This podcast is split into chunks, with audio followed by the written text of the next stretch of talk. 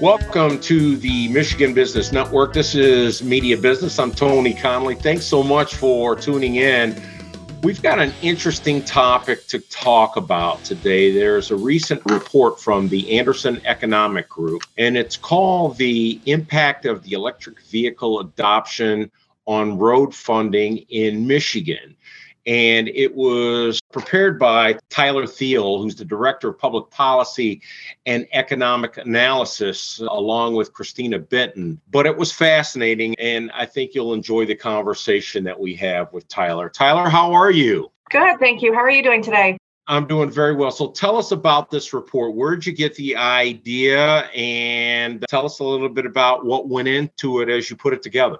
Certainly. Well, if we go way back to the beginning, you know, Patrick Anderson, our founder and CEO, he had a particular interest in electric vehicles and decided to become an electric vehicle driver and put out some fueling cost analysis on that. County Road Association was realizing over a year ago that they were experiencing funding deficit due to this. They were kind of early to realize that. Most people had not realized the impact that electric vehicle adoption was having on road funding.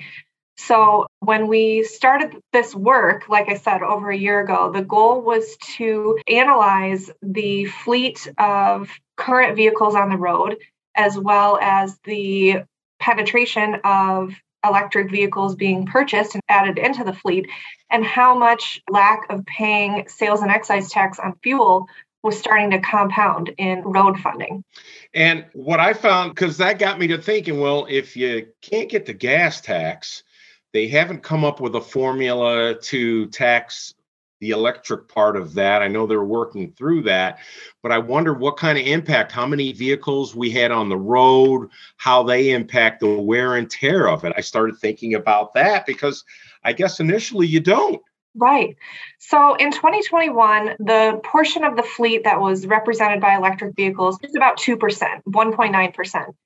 And based on the registration fees that they pay, and then the lack of paying sales and excise taxes for fuel, we had already racked up just from 2019 to 2021 in Michigan a $50 million additional deficit to our road funding budgets from EV transition.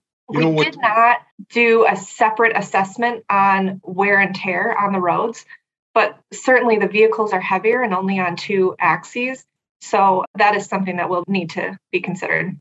And as you mentioned in the report, historically, you get, you know, taxes from this. It's done efficiently and fairly.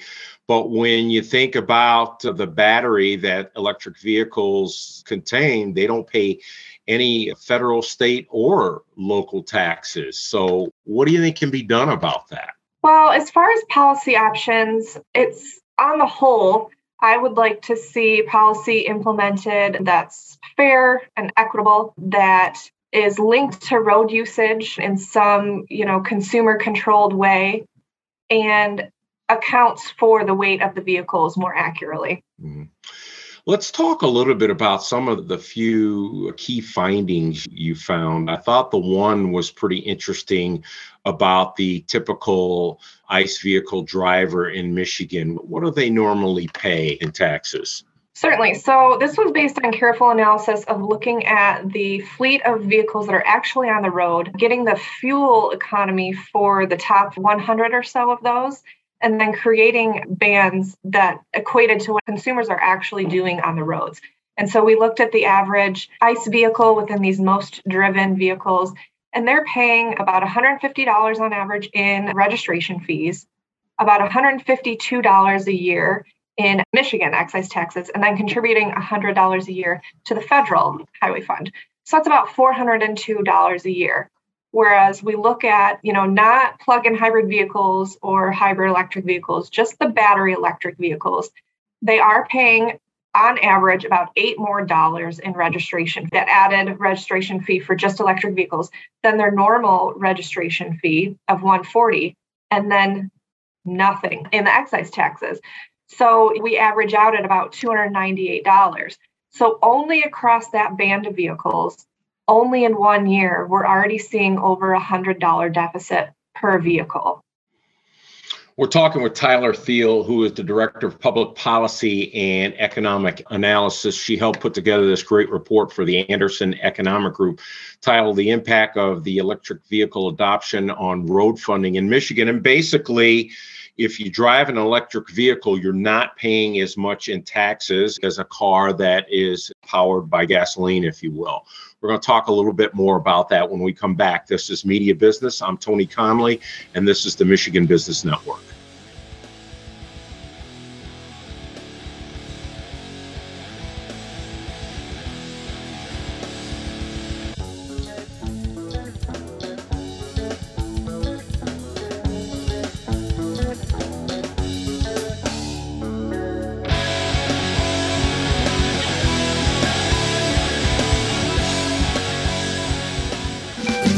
Looking for high quality office furniture on a budget? Stop by the office outlet at 516 North Larch in downtown Lansing for huge savings. We've got new and used office furniture from brand name manufacturers, all at discounted prices.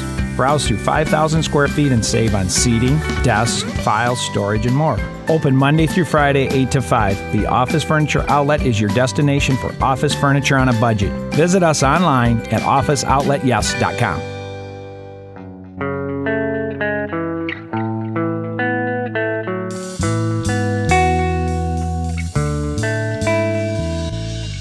This is Media Business. This is the Michigan Business Network. We're talking with Tyler Thiel from the Anderson Economic Group about a great report on the disparities, the differences that you pay in taxes if you own an electric vehicle as opposed to a gas powered vehicle.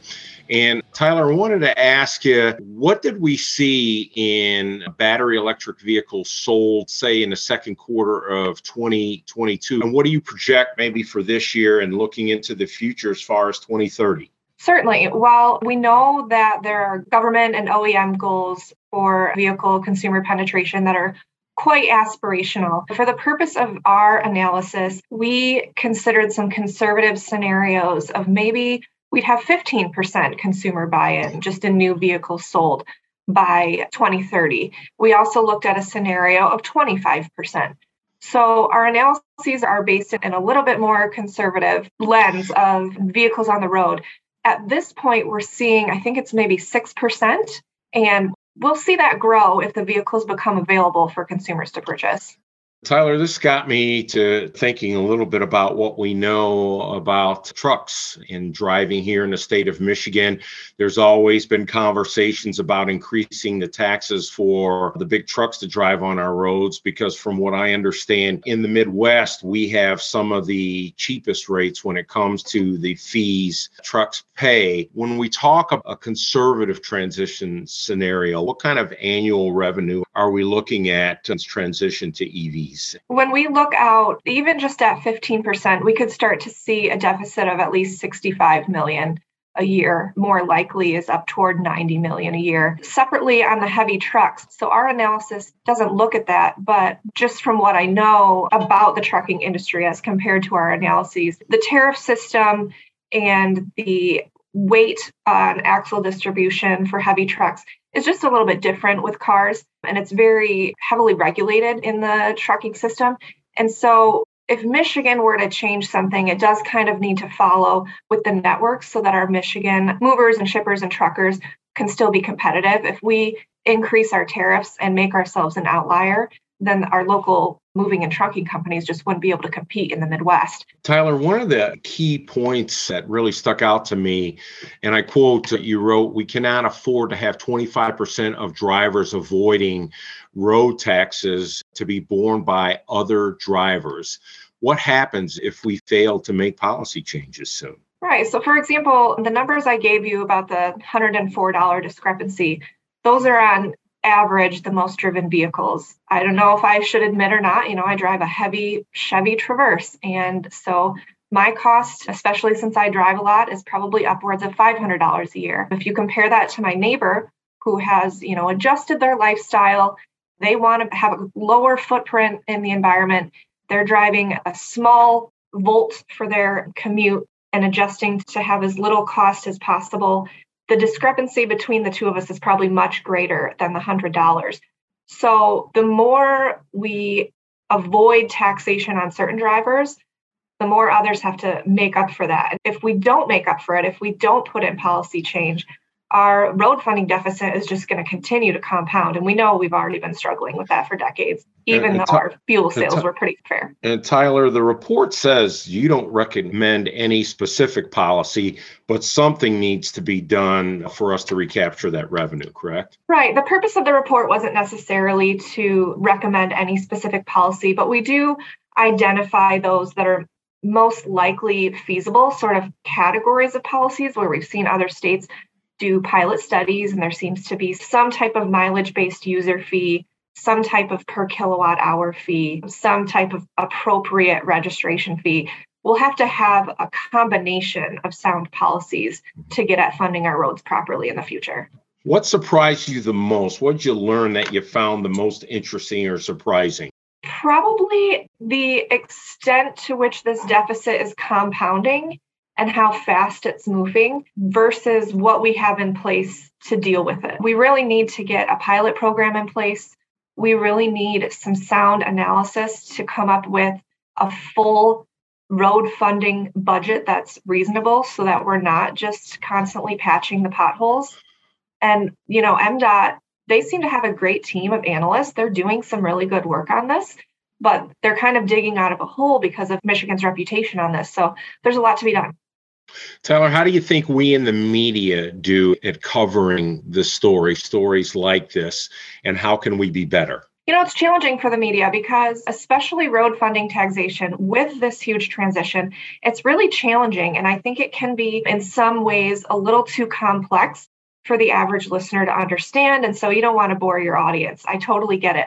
But in this report, we've tried to break things down simply and provide clear findings so that hopefully we're contributing to the public discourse and making your job a little bit easier.